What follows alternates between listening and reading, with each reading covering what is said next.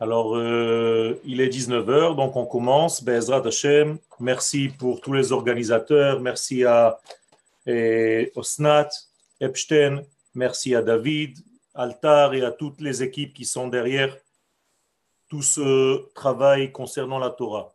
Je n'ai jamais assez de mots. Merci à Léon et à tous ceux qui œuvrent pour nous aider dans ce développement de la Torah. Alors voilà, euh, aujourd'hui nous allons, Bezat commencer à toucher euh, et la paracha de la semaine et en même temps nous allons aussi parler un petit peu du mois de Kislev. Le mois de Kislev qui en réalité est un mois très secret et nous devons avoir quelques renseignements le concernant. Le peuple d'Israël a reçu par transmission prophétique, euh, toute sa Torah écrite et bien entendu sa Torah orale. Lorsque nous parlons de, des engendrements de Yitzhak, Ve'elle toldot Yitzhak ben Avraham. Avraham holid et Yitzhak. On peut immédiatement plonger dans le détail d'une famille, d'un papa, d'une maman, qui vont avoir des enfants, mais en réalité, nous savons que la Torah, ce qu'on appelle en hébreu, elle est mégamatite, c'est-à-dire qu'elle a un but, elle a un sens. La Torah ne vient pas nous raconter des histoires individuelles de n'importe qui d'ailleurs. Ça n'existe pas. Enlevez ça de votre esprit. La Torah vient enseigner une prophétie. Et donc tout ce qui a été retenu dans la Torah, dans le texte de la Torah, est une prophétie. Non pas seulement une prophétie pour les personnes qui étaient vivantes à cette époque, mais une prophétie, ce qu'on appelle les dorot. Nevua shehutzrecha les dorot nichteva. Voici la règle. Seulement une prophétie qui touche toutes les générations du peuple d'Israël et du monde d'une manière générale ont été retenues dans la Torah. Ça veut dire que la Torah ne vient jamais nous raconter des choses anodines qui n'ont aucun sens, comme quelqu'un qui écrit un roman peut donner quelques petits détails qui ne font pas vraiment avancer l'histoire. Ça n'existe pas dans la Torah. Donc chaque mot est précis, chaque phrase est précise, chaque lettre est précise, parce que la Torah a un but. Et quel est ce but? C'est un but général c'est de dévoiler les valeurs de l'infini dans ce monde, de traduire la volonté, le ratson d'Akadosh Baruch dans ce monde réel, dans ce monde manifesté. Or, pour avoir ce travail-là, il faut créer une nation. Et là, nous sommes dans la racine de cette nation. Lorsque nous parlons donc de Ve'el et Toldot Yitzhak ben Avraham, Abraham holid et Yitzhak, ce n'est pas encore une fois une histoire familiale, mais c'est le départ de la fabrication, j'allais dire, du peuple d'Israël qui va devenir porteur du message divin pour le monde. Et donc en réalité, il y a ici quelque chose de l'ordre de la prophétie. Et tout ce qui va se passer là-bas, je vous l'ai dit tout à l'heure, concerne toutes les générations. Donc, si nous rentrons dans les détails de ce qui s'est passé dans le texte de la Torah, eh bien, là-bas, dans ces détails, sont codés tous les éléments et toutes les péripéties qui vont apparaître ensuite dans le monde. Pourquoi? Ben, Tout simplement, lorsqu'on a affaire à une matrice, eh bien, tout ce qui va sortir de cette matrice va être porteur du message qu'il y avait déjà là-bas. Aujourd'hui, on, sait en psychologie que l'enfant va répéter, va répercuter, et va vivre selon certains traumatismes qu'il a eus et avant la naissance, et pendant la grossesse, et au moment de l'accouchement, et dans sa petite enfance. Plus la racine est lointaine, plus la graine contient le tout, et plus là-bas, il y a la mémoire de tout ce qui va sortir et s'ouvrir dans l'histoire. Nous sommes ici dans la mémoire génétique, dans l'ADN du peuple d'Israël. On ne peut pas aller plus loin au niveau de la manifestation, bien entendu. Car le peuple d'Israël ne commence pas chez Abraham, ni chez Yitzhak, ni chez Yaakov. Le peuple d'Israël, dans son essence, dans sa pensée, commence dans la pensée divine. Alou techila. Les Chachamim dans la Kabbalah nous disent que la pensée Israël, entre guillemets, le, le degré Israël, l'âme d'Israël a été pensée en premier par l'Éternel, béni soit-il. Et donc le Créateur du monde, le but pour lequel il va construire le monde, c'est cette fabrication d'âme qui va être Israël, qui va bien entendu devoir s'habiller dans des corps humains. Eh bien, le premier corps humain porteur de cette Neshama réellement, c'est Abraham Avinu. Comprenez comment ça marche?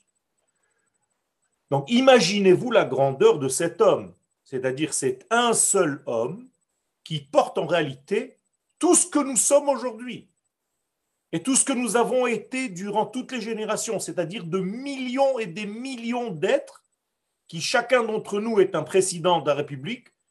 Imaginez-vous la force qui était chez Abraham pour pouvoir supporter, entre guillemets, tout cela. Ce n'est pas facile. Et donc Abraham contient ce degré énorme sur son dos et il va commencer à se diffuser et apparaître au fur et à mesure des générations qui passent.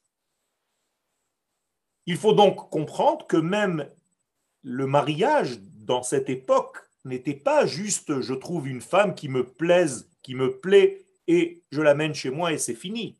C'est pas ça. C'est que Abraham, Yitzhak et Yaakov, qui sont nos pères et nos mères, Sarah, Rivka, Rachel, Léa, c'est en réalité quelque chose de très puissant.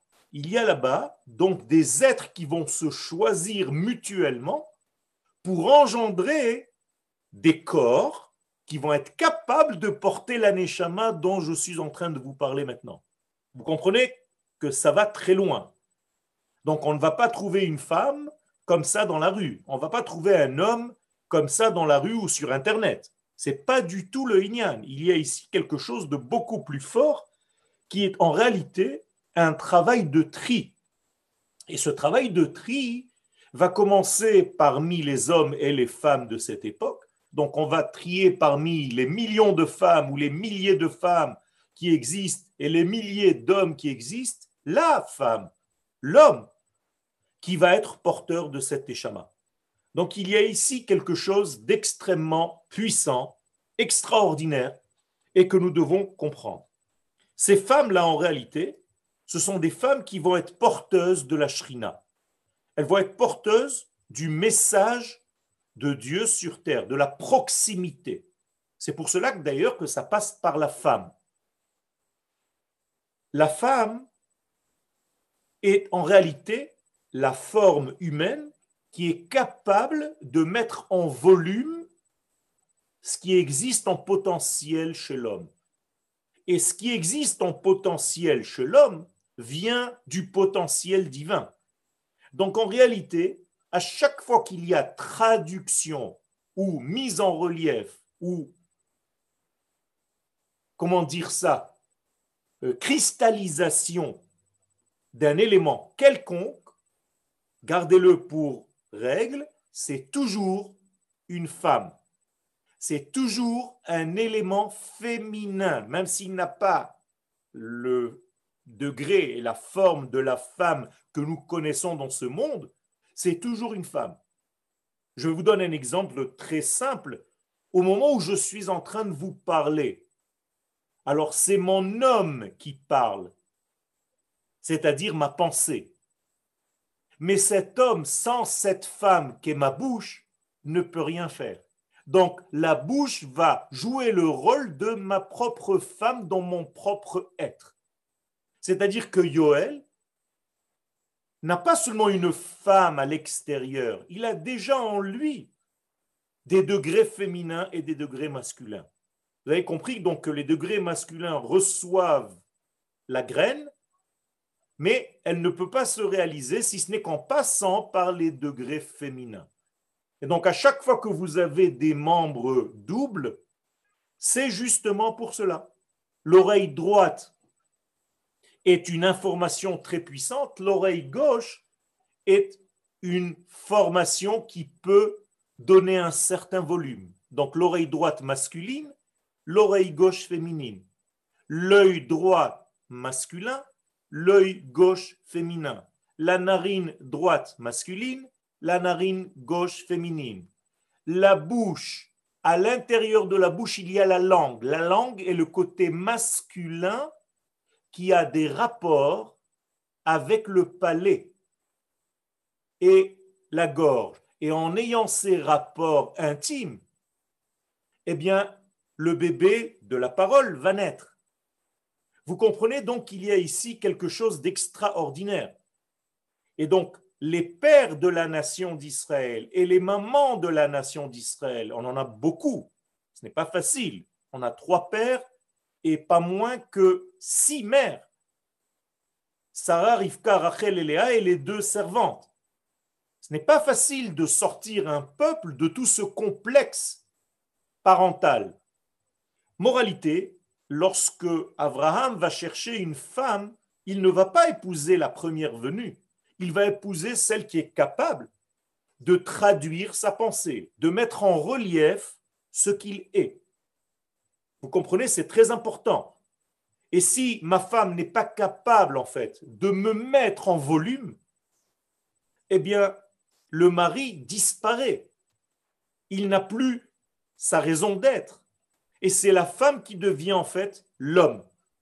Et donc, il y a des problèmes de couple, il y a des problèmes de beaucoup, beaucoup de choses parce que les gens ne connaissent pas en réalité la place qu'ils doivent avoir dans leur existence.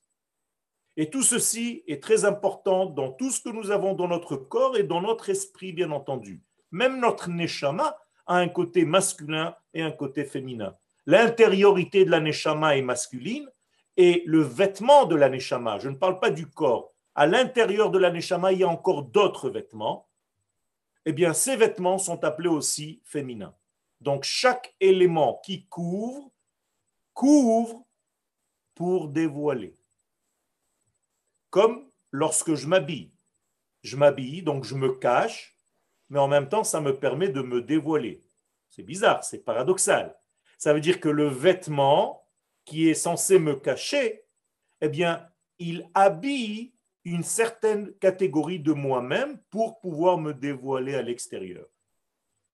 La règle générale est donc la suivante, il n'y a pas de dévoilement, quel que ce soit, comme dévoilement, quel qu'il soit, sans habillage, sans vêtement. La femme est donc le vêtement de l'homme. Et c'est pourquoi, chez les kabbalistes et chez les chassidim, la femme tourne autour du mari pendant la choupa pour justement montrer quel est son vêtement et combien de possibilités elle lui donne, eh bien tout ce qui paraît dans ce monde, c'est-à-dire sept.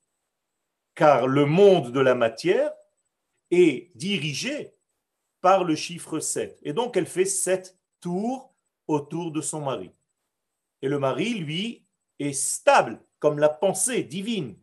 C'est la femme qui fait les mouvements. C'est la femme qui actionne la stabilité de l'homme.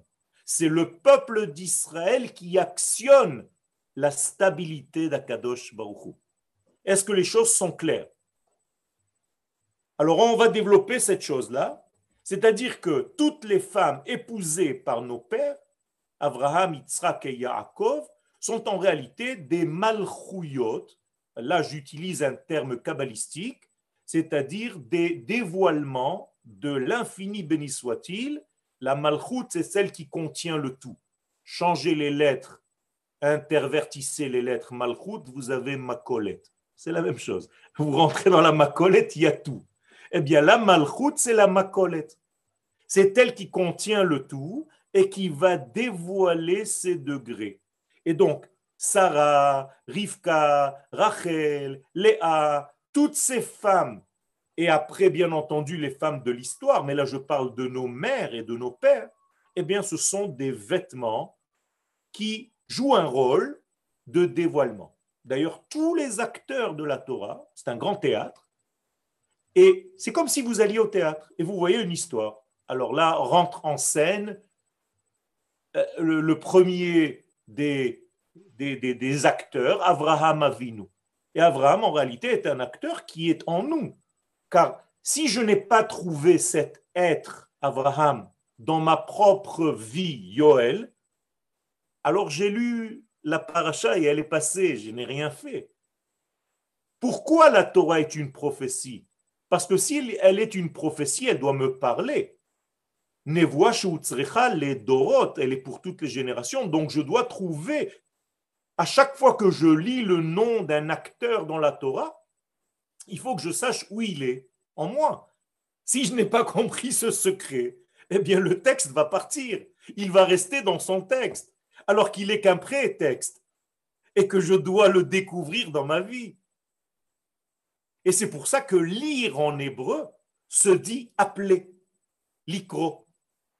Ce n'est pas seulement lire, c'est que j'appelle à moi l'acteur en question.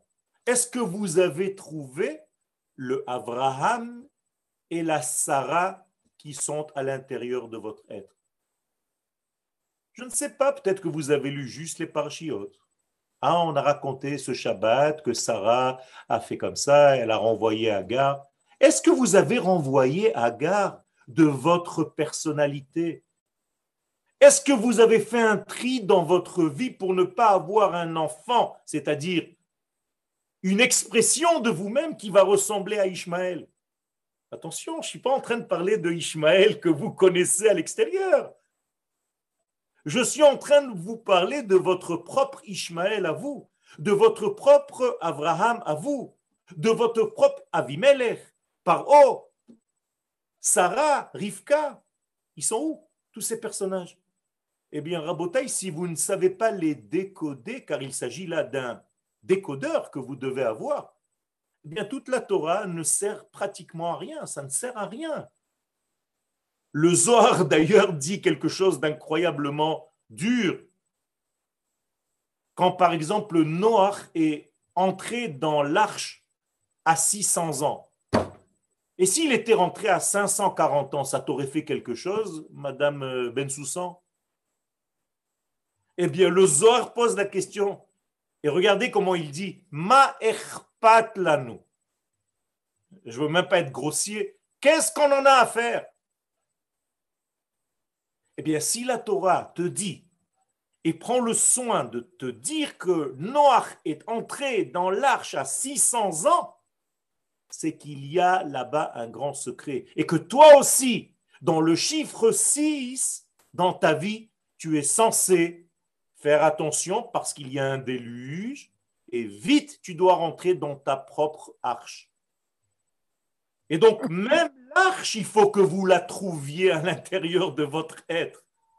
Tout ce qui est écrit, même Haman, même Paro, même l'Égypte, ils sont où à l'intérieur de vous? Vous comprenez là ce que ça veut dire une prophétie? Étudier la Torah, c'est bien beau mais tu deviens un accumulateur d'informations. Ce n'est pas du tout ce qu'on nous demande.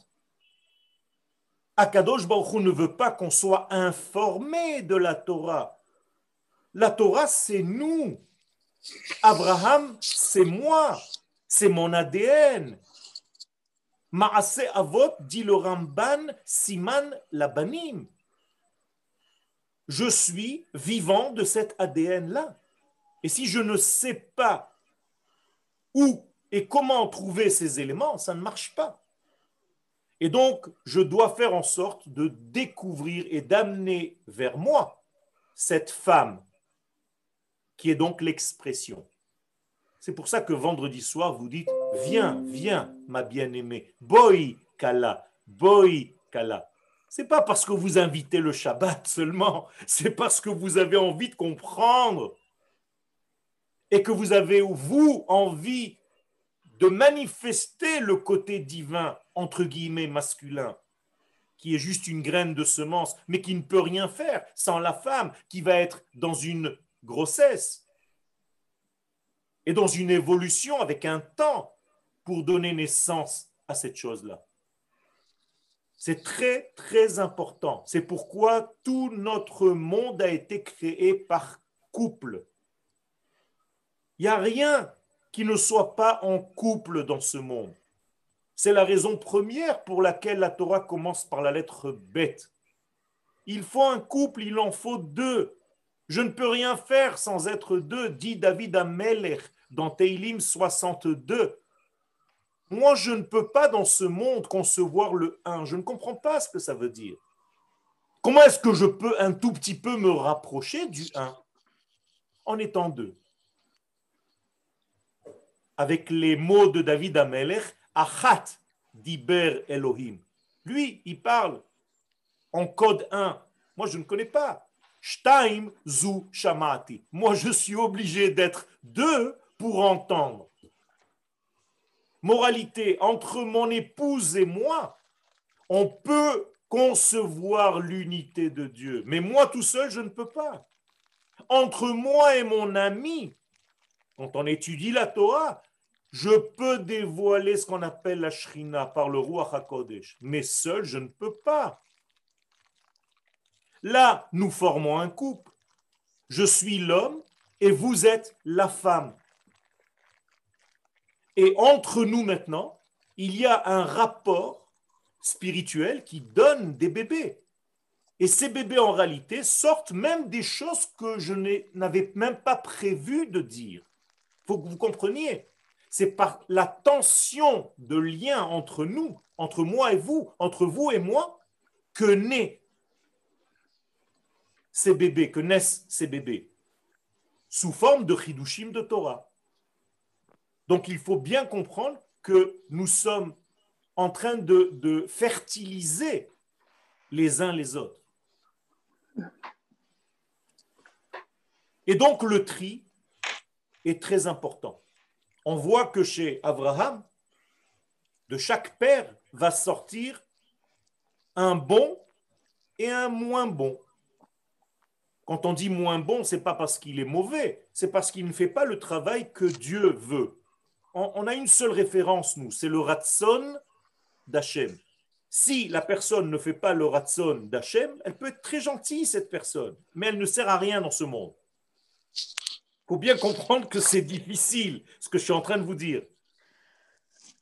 Posez-vous la question, qu'est-ce que j'ai fait aujourd'hui pour dévoiler le ratson d'Akadosh Baruch dans ma vie? Et donc c'est difficile, c'est un tri que je dois faire, parce qu'à chaque instant de ma vie, je dois prendre des décisions. Donc à chaque fois que je veux avancer, il y a au moins deux. Donc Abraham, lui aussi, quand il veut avancer pour dévoiler le peuple d'Israël, eh bien, va sortir de lui deux. Yitzhak d'un côté, Ishmaël de l'autre. La même chose chez Yitzhak. Chez Yitzhak, qui veut avancer dans la vie pour dévoiler le peuple d'Israël, eh bien, il va sortir deux. D'un côté, Yaakov, de l'autre côté, Esav. Chez Yaakov, il y a quelque chose d'extraordinaire. Alors, parce qu'il est dans une couche complète, en hébreu, mitatosh lema, son lit était parfait ça veut dire qu'il a sorti en réalité seulement le peuple d'Israël. Alors où est le double chez lui? Eh bien le double va venir par ses épouses. Il a deux qui deviennent quatre. Et lui-même, il est un qui devient deux, puisqu'on va l'appeler Yaakov et Israël.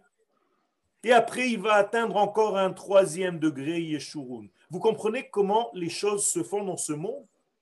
Ou bien tu épouses une femme et ta femme en réalité va être double parce qu'elle est capable d'entendre des éléments de l'esprit et en même temps des éléments du corps. Alors, nous sommes en train de parler en code. J'espère que vous me suivez. Je parle de Rachel et de Léa. Encore une fois, il s'agit en réalité de deux femmes dans la Torah, mais étant donné que c'est une prophétie, eh bien Rachel va être le dévoilement corporel des choses et Léa va être le degré du dévoilement virtuel des choses. Et donc, ce que la Torah va dire de Rachel, elle ne va pas le dire de Léa. Rachel était très belle d'aspect, alors que Léa, c'est pas marqué. C'est marqué juste que ses yeux étaient tendres. Pourquoi cette différence? Pas parce que l'une était plus belle que l'autre, c'est pas ça. C'est que Léa représente le monde des yeux, qui représente la sagesse, et Rachel va être le monde du corps, qui représente le dévoilement de cette sagesse. Et ces deux femmes, comme par hasard, doivent être sœurs. Parce que si elles ne sont pas sœurs, ça veut dire que le monde de l'esprit et le monde de la matière sont séparés. Et nous sommes dans une catastrophe. Et Yaakov, qu'est-ce qu'il fait entre ces deux femmes? Mais tout simplement, il est censé se marier avec l'esprit et la matière. Donc il va épouser ces deux degrés. Vous comprenez comment on décode la Torah? Mais si on ne pénètre pas le texte de la Torah de cette manière, eh bien on va rester à un niveau ridicule, à tel point que les nations se moquent de nous, dit Et le Zohar va dire Malach Hayafa Banashim. Qu'est-ce que tu as de plus que nous? Toi qui te dis la plus belle des femmes, l'Assemblée d'Israël, tu as quelque chose de plus que nous? C'est pareil. Et nous, nous devons dire aux nations du monde, non, nous sommes là pour apporter un message. Il y a un message énorme qui vient de l'ordre de l'infini, de l'absolu, béni soit-il. Et donc il y a un tri. Mais remarquez bien que dans ce tri, il y a une différence. Parce que Abraham, pour engendrer Ishmaël, va prendre une deuxième femme. Hagar. Donc en réalité, ces deux enfants sortent de deux femmes différentes. Mais chez Yitzhak, ça se complique. Yitzhak va épouser Rivka. Et Rivka va être enceinte de deux enfants dans un ventre de la sainteté. Rivka représente la sainteté d'Israël. Et, ça va sortir jumeaux pas moins que cela. Ça veut dire que le tri devient de plus en plus difficile. Si au départ nous étions sortis de deux ventres, maintenant nous sortons d'un seul ventre et il est très difficile de faire la différence entre le bien et le mal. Ils se ressemblent étrangement, à tel point que Yom Kippourim, nous prenons deux boucs qui sont identiques. Et on ne sait pas qui va aller vers Dieu et qui va aller vers le Azazel. Extraordinaire. Regardez les leçons que la Torah nous dit. Parce que le bien et le mal se ressemblent. Et on peut glisser de l'un à l'autre sans même faire attention. Tellement la chose est fragile. Donc, nous devons tout doucement, vous voyez, je suis en train de vous dessiner un entonnoir ça part très large et tout doucement, Dieu choisit un homme, Abraham. Cet homme va choisir une femme, Sarah. Ils vont engendrer Yitzhak, parce que le deuxième est mis de côté. Qui chazara. C'est dans Yitzhak que je veux que tu continues la descendance qui va donner naissance au peuple d'Israël. Et même pas tout Yitzhak, dans Yitzhak. C'est-à-dire, il y aura aussi une partie ajoutée. Incroyable. Qui Yitzhak. B, velo kol Donc l'entonnoir est en train de se resserrer. Et une fois qu'on arrive à Yaakov, eh bien, l'entonnoir est arrivé à sa pointe. Et même là-bas, il y a donc, comme je vous l'ai dit tout à l'heure, une multiplication sous une autre forme. Donc, il faut bien comprendre que dans notre monde, les notions de bien et de mal sont très proches. D'ailleurs, nous disent les Chachamim, entre le Gehenom et le Gan Eden, il y a un rideau qui a la grosseur de l'épluchure d'un oignon. C'est une expression de nos sages Ça veut dire qu'en réalité, tu, peux vivre un enfer et croire que c'est un paradis. Et vivre un paradis et parler comme si tu étais en enfer. Aïe, aïe, aïe, aïe, aïe. J'entends des gens qui vivent aujourd'hui en Eretz Israël et qui n'arrêtent pas de râler. Et j'entends des gens qui vivent en exil et qui ont l'impression qu'ils sont les rois du monde. Rabotaille, encore une fois, tes plaisirs et tout ce que tu ressens, c'est subjectif. Nous, le peuple d'Israël, nous sommes porteurs du Ratson. Qu'est-ce que l'Éternel veut de moi? Pas ce qui m'arrange. Et tu pourras toujours te trouver toutes les formules possibles et imaginables pour arranger ta situation et te mentir en réalité.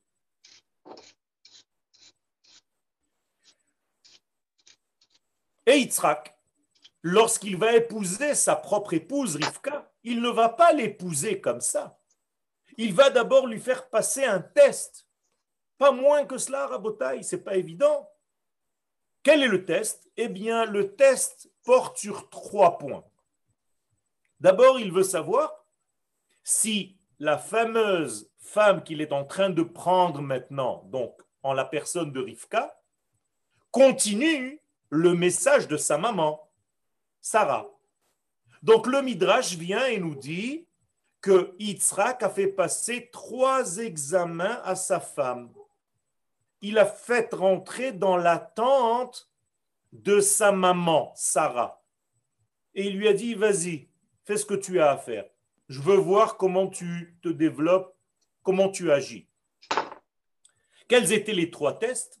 Eh bien, chez Sarah, la maman, il y avait une veilleuse allumée du vendredi soir jusqu'au vendredi soir d'après.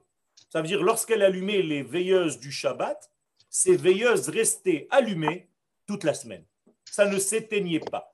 Jusqu'au Shabbat prochain où elle allumait de nouvelles veilleuses, les premières s'arrêtaient parce qu'il y avait déjà la continuité. Premier test. Je veux voir si Rivka, tu as la même grandeur. Deuxième test. Je vais sortir, tu restes ici. Je vais voir s'il y a un nuage attaché à la tente. Qu'est-ce que c'est que ce charabia? Les chachamim nous disent Anan kashur la ohel. Hein, en réalité, le Anan, c'est la Shechina. Vayered Adonai Be'anan. Ceux qui ont le micro ouvert, parce que fermez-le parce qu'on entend tout.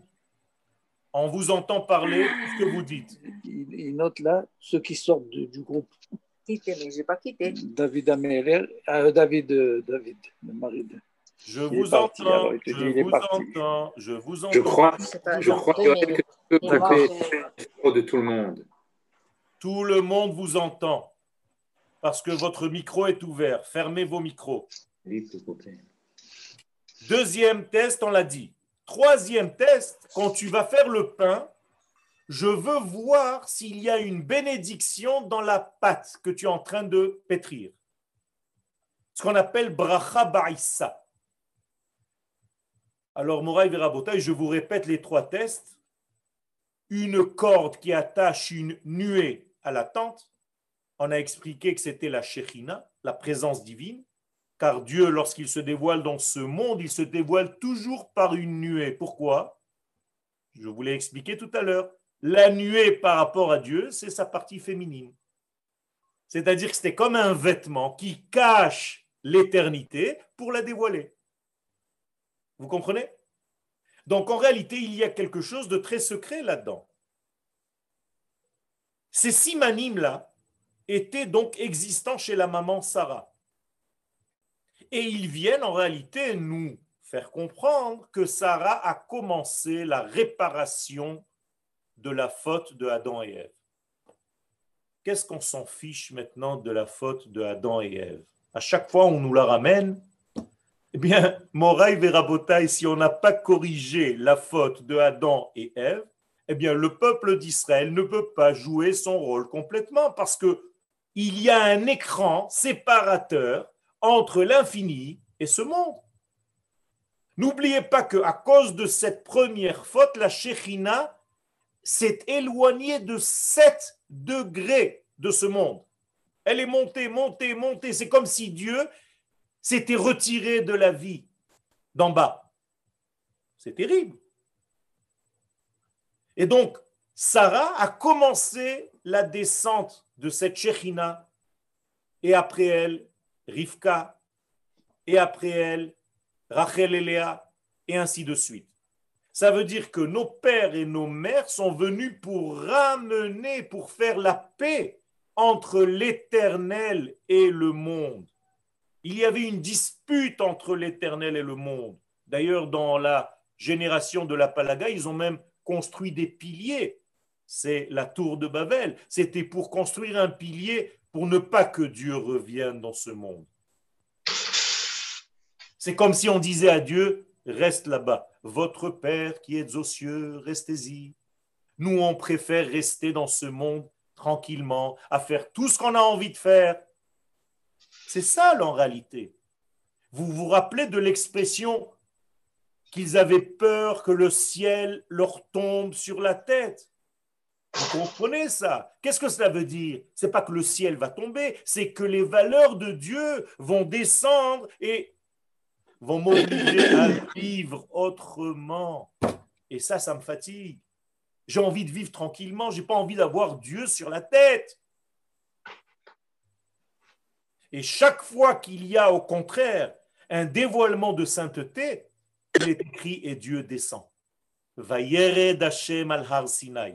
Vous comprenez qu'il s'agit là pas d'une descente physique, c'est pas Batman, c'est pas Spider-Man.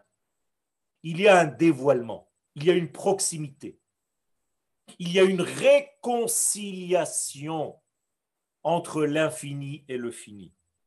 Eh bien, ces simanim, ces trois simanim que je viens de vous dire, sont en réalité la réparation. Pourquoi? Parce que la faute de Adam et Ève, ils ont d'abord fait venir dans le monde quelque chose qui n'existait pas, la mort. La mort n'existait pas. La mort ne fait pas partie de notre système. Elle est venue dans notre système, la mort, seulement parce qu'il y a eu faute. Et Dieu le dit avant. Sache que si tu manges, tu vas amener la mort dans le monde. Si tu ne manges pas, trouve une combine pour ne pas que le monde soit voué à la mort. Vous savez que la mort est un scandale Pourquoi? Parce que vous y croyez tous à la mort, presque plus que croire en l'existence de Dieu. C'est terrible.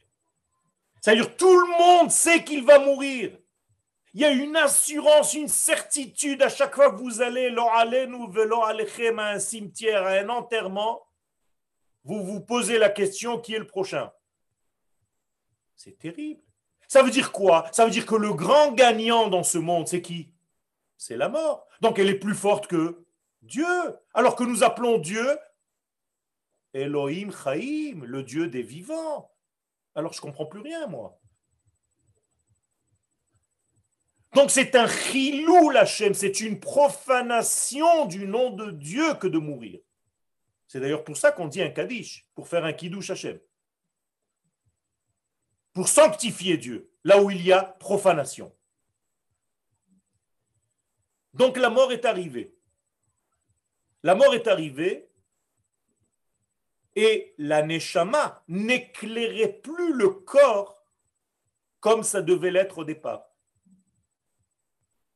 Puisque chez Adam Arishon, avant la faute, la Neshama éclairait tellement le corps que le corps n'était plus un obstacle pour la Neshama. Mais aujourd'hui, nous sommes post-faute. Vous voyez la Neshama dans votre corps? Pas du tout. Quand vous avez faim, tout le monde le sait. Mais quand votre Neshama demande quelque chose, qui est capable de l'entendre? Donc il y a un décalage total. Vous avez mal au bras, vous avez mal aux yeux, vous avez mal à la tête, vous avez mal aux oreilles. Quelqu'un a dit j'ai mal à l'âme. Il faut le sentir, ça. Est-ce que vous avez déjà entendu les hurlements que l'âme pousse?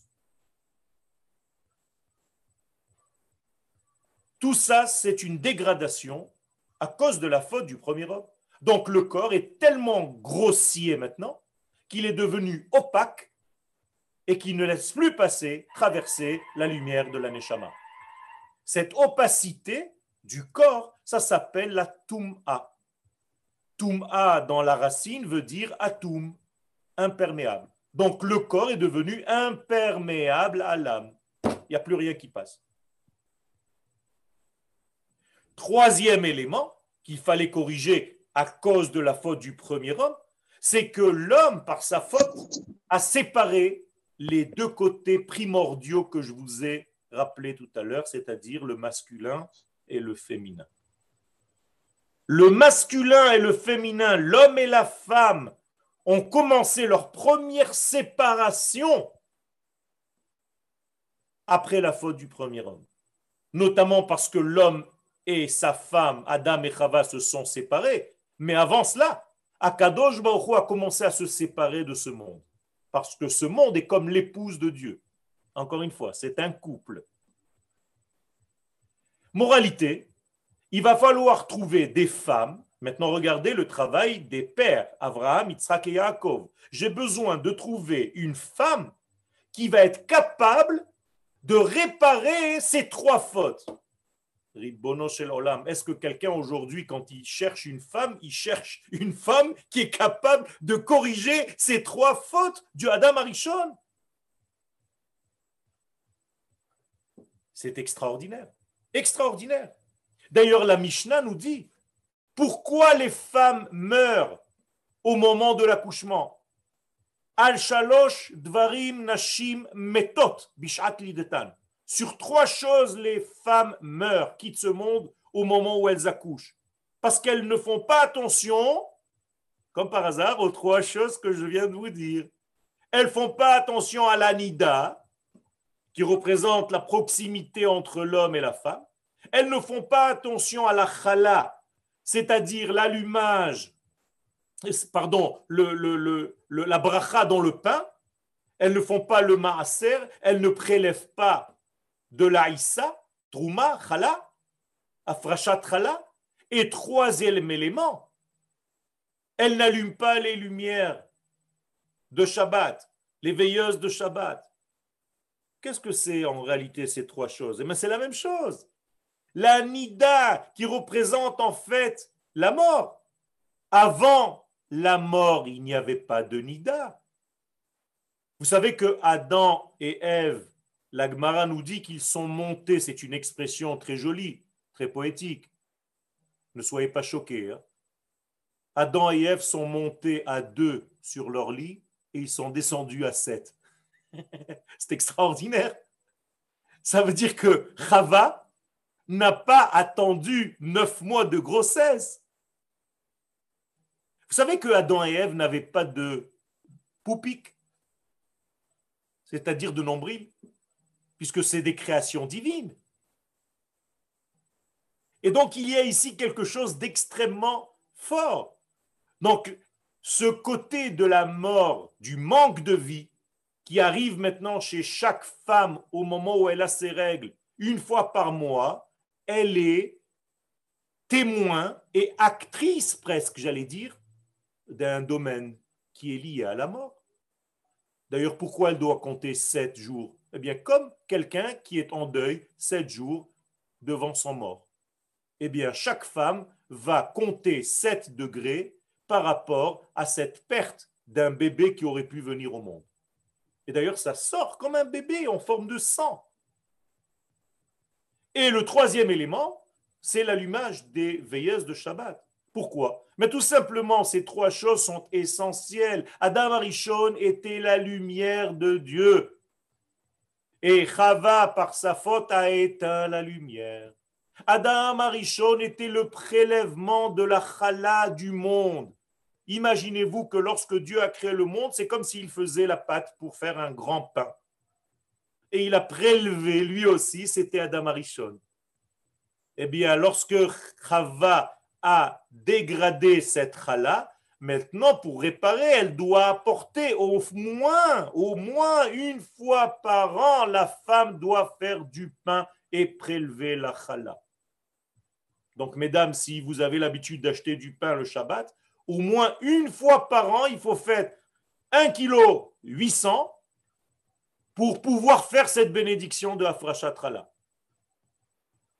Et donc, Chava a éteint le monde, Chava a endommagé la Chala, et Chava a amené la mort dans l'existence. Quand je dis Chava, c'est la partie féminine de Adam. Parce qu'en réalité, on se trompe. Adam et Chava, c'est-à-dire le masculin et le féminin, s'appellent tous les deux ensemble Adam. Mais ça, c'est un cours à part entière.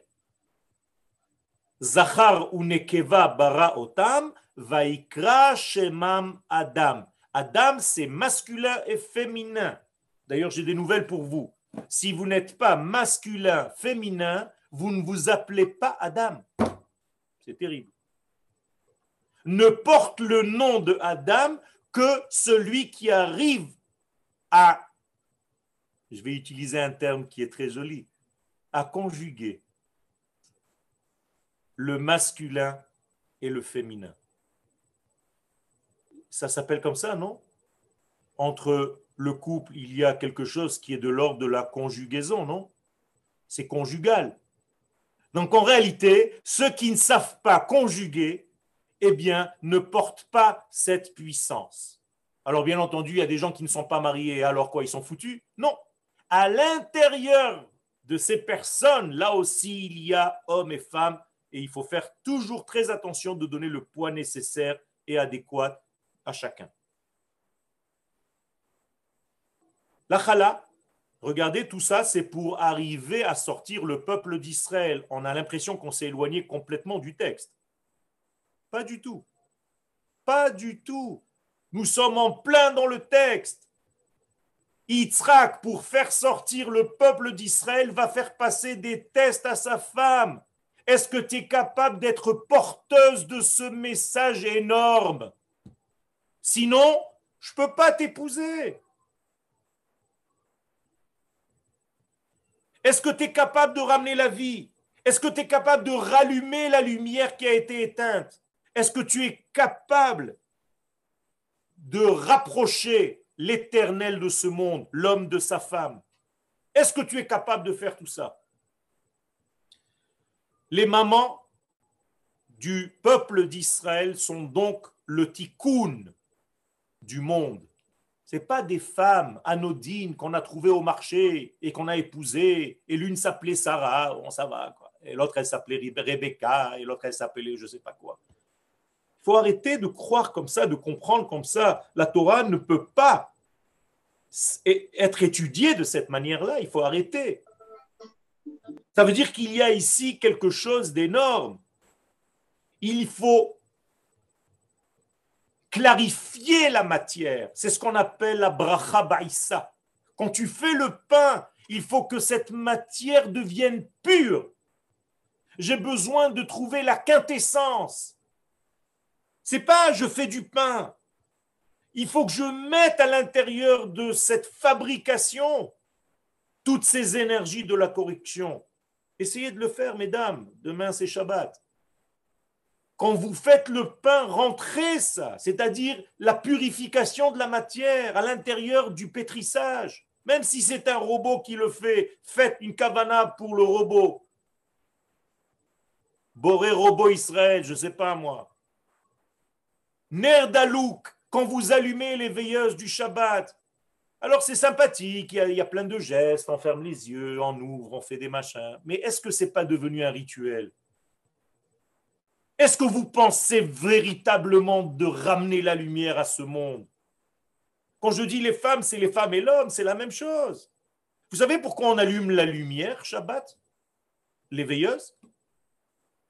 C'est pas marqué dans la Torah, hein? C'est les chachamim. Mishum Shlom pour qu'il y ait la paix dans la maison. Mais pas au premier degré du rat des pâquerettes. Viens, on va faire un chiour sur Schlombait. Il y en a marre. Toi, tu vas verser les poubelles et moi, je vais faire le machin. Arrêtez, nous bémet. Le Schlombait, c'est quelque chose d'énorme. C'est quelque chose qui fait la paix entre Dieu et nous. C'est le bait qui est dans le shalom. Shlom bait. En bait et laïcha. Et le bait, c'est la femme. C'est elle qui doit être dans la paix, dans la complétude. Est-ce que nous pensons à cela quand on, nous allumons les veilleuses? Est-ce que nous pensons à ça lorsqu'on va allumer les veilleuses de Hanouka, les lumières de Hanouka? Alors c'est sympathique, on va à la Macolette, on achète des bougies, allez là, Likne Hanouka, tu as acheté des beignets, chérie? Il faut arrêter avec ça. Et Anan Kashour, qu'est-ce que c'est ce Anan Kashour cette, cette délicatesse de, vouloir tout le temps avoir la proximité d'Akadosh Baruchou dans notre vie, de tout faire pour garder le lien comme s'il y avait une corde avec une nuée divine à proximité de moi, comme avec mon cher Rabbeinu. Mishkana Edut, l'attente de l'assignation, dès qu'on parle en français, ça devient des trucs incroyables. C'est extraordinaire. Les, mots en français, ça, ça, ça tue. La genèse. Tu as l'impression que c'est un animal qui va te bouffer le monde. Le deutéronome, alors lui, il a des cornes, je te dis même pas. Il faut revenir à notre source et appeler les livres comme ils sont appelés. Bereshit, Shemot, Vaikra, Bamidbar et Devarim. Arrêtez avec les deutéronomes. Donc il y a ici des mégamotes. Des mégamotes, c'est des buts. Comme la Torah a un but et c'est pour ça qu'elle retient certaines données et pas d'autres, eh bien c'est la même chose au niveau de tout ce que nous devons faire. Nous avons un but dans tout ça. C'est de ramener la lumière dans le monde. C'est de ramener la shrina dans le monde. C'est de ramener la vie là où la vie a disparu, puisque la mort s'est installée malheureusement. Et le peuple d'Israël n'a pas un degré moins que de ramener la vie dans le monde. Si vous pensez à moins que cela, c'est dommage, vous êtes petit. Je dis toujours à mes élèves à la yeshiva, faites tes chouvas sur la petitesse. Commencez à réfléchir en grand.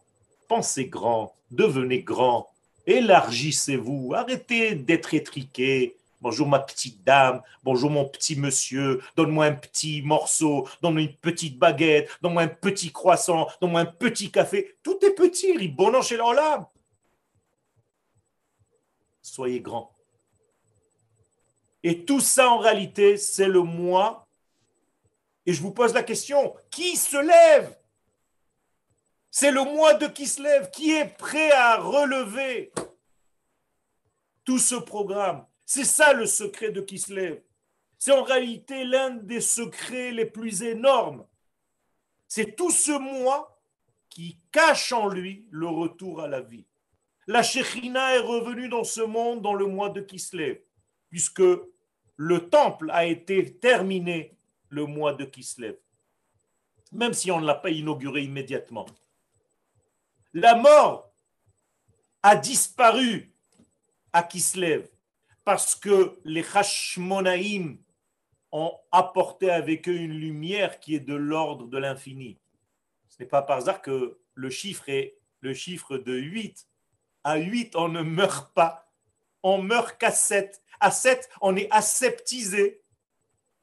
À 8, c'est le grand 8. Il n'y a plus personne qui meurt. Si vous touchez un jour le 8 de votre vie, vous pouvez commencer à hurler. Oui, oui, oui. Il n'y a pas de mort dans le chiffre 8. Vous saviez ça? Il n'y a que dans le 7. Donc les Hashmonaïm, regardez comment ils s'appellent, c'est bizarre. Les 8, Hashmoné, Hashmonaïm. Ah mince alors. Ça commence à devenir intéressant. Qu'est-ce qu'on allume? Shemen, encore une fois le chiffre 8. Shmoné, Neshama. eh bien, c'est le retour de la vie. C'est la même chose. Et le retour de la lumière, pour clôturer, c'est évident. Non seulement on apporte de la lumière dans ce monde, mais cette lumière est tellement forte qu'elle est capable de descendre très bas. D'ailleurs, j'ai un chidouche pour vous. Si vous avez l'habitude d'allumer vos Hanoukiot à 20 ou 30 mètres de hauteur, ça ne sert à rien. Il faut l'allumer au niveau de votre membre porteur de vie. C'est à ce niveau qu'il faut allumer véritablement la Hanoukia, au niveau du Essod de l'homme, parce que c'est vers le bas qu'il faut amener cette lumière. Donc le geste n'est jamais allumé vers le haut, c'est de faire descendre le feu du haut vers le bas pour allumer en fait le monde d'en bas. Le monde d'en haut n'a pas besoin d'allumage. C'est le monde d'en bas qui a besoin d'être allumé, d'être rallumé. Donc, Bezat Hashem, si vous avez une ou deux questions, nous avons cinq minutes. Je suis à votre écoute et avec l'aide d'Akadosh Baruch je pourrai aussi vous répondre. D'ailleurs, merci pour votre participation qui a grandi d'une manière incroyable, exponentielle, puisque nous sommes déjà aujourd'hui 95, 92. Au moment où je suis en train de vous parler, on est arrivé à 95 personnes, alors qu'au début, nous étions même pas 20. Baou Hashem, Kenirbu. Alors, vous pouvez ouvrir vos micros et poser si vous avez une question. J'ai encore 4 minutes.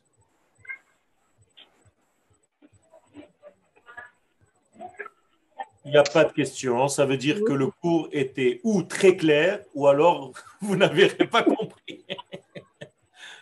Alors, oui, je voudrais poser une question. Ah, il y en a une qui se lance à l'eau. C'est bien. C'est la question de, de l'espace. Oui. C'est-à-dire que, bon, c'est bébête comme question, mais c'est quelque chose que je ne comprends pas. Quand vous dites euh, euh, la mort, toujours, bon, entendu et pensé que la mort faisait partie de la vie et que l'âme est éternelle, mais que le corps, à un moment donné, doit se régénérer par des réincarnations ou bon. Qui vous a dit ça? Où est-ce que vous avez entendu ça? Ben, disons que c'est moi qui, qui ai analysé les choses comme ça, en, disant, en, disant, que notre corps meurt, mais que nous sommes éternels dans le sens que notre âme va revenir pour justement continuer un chemin qu'on n'a pas pu euh, continuer ou réparer ou, euh, euh, ou, ou, des potentialités qui n'ont pas pu s'exprimer dans une vie pour aller vers eux. Voilà. Alors là, quand vous dites que avant, la mort n'existait pas. Alors, comment concrètement sur Terre ou, dans l'univers, parce que je suppose qu'on n'est pas les seuls vivants, ce serait trop égocentrique que de penser cela. Euh, comment euh, cela est possible au niveau de l'espace? C'est-à-dire, comment chacun peut avoir sa place, aurait sa place? Votre question était un mini exposé, donc il ne me reste plus qu'une minute. Euh, alors, la mort n'existe pas dans euh, le degré ultime. Celui qui a créé l'âme a aussi créé le corps. Donc, il n'avait aucune raison de créer un corps limité alors qu'il a créé une âme infinie. Le problème, c'est la faute. La faute de l'homme conduit à l'extinction du degré qu'on appelle le corps, le gouffre à la fin des temps, nous avons une seule prière, c'est Riyat Hametim. Et d'ailleurs, dans la Hamida, tous les jours, cinq fois par jour, trois fois plus de Chazarot, nous dit Mechaye Hametim. Nous demandons à Kadosh Baruch de résurrection des morts. Pourquoi? Ben, Tout simplement pour revenir à une normalité. Et ça, c'est le secret, en fait, de la véritable vie. Alors aujourd'hui, étant donné que nous sommes post-traumatisme, donc nous avons les fautes, donc nous avons la mort, et donc nous avons tous les Gilgulim, des Neshamot qui reviennent. Mais dans la résurrection des morts, je tiens à vous assurer, tous les corps qui ont été porteurs de cette Neshama vont revenir. J'ai une question à poser. Euh, juste, euh, ah, aussi. Il me reste une minute. J'ai une question à poser. Je ne sais pas si on m'entend.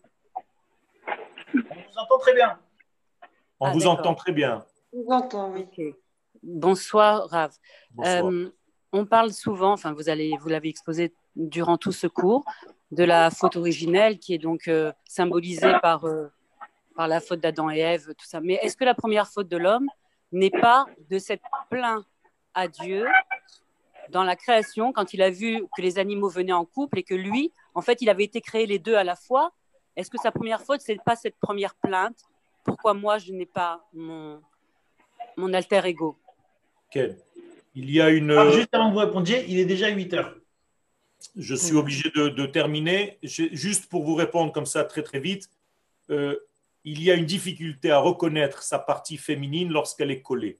Donc Dieu va opérer pour séparer les deux parties, pour que les deux parties se reconnaissent si elles sont bien faites. Et une fois que j'ai reconnu ma femme, je la réépouse. En réalité, elle était collée à mon dos et maintenant elle est face à face. Quand elle était collée à mon dos, je ne la voyais pas, elle était sur mon dos. c'est l'homme en fait, c'est l'homme qui avait une. L'homme a, perdu sa femme et il doit la retrouver.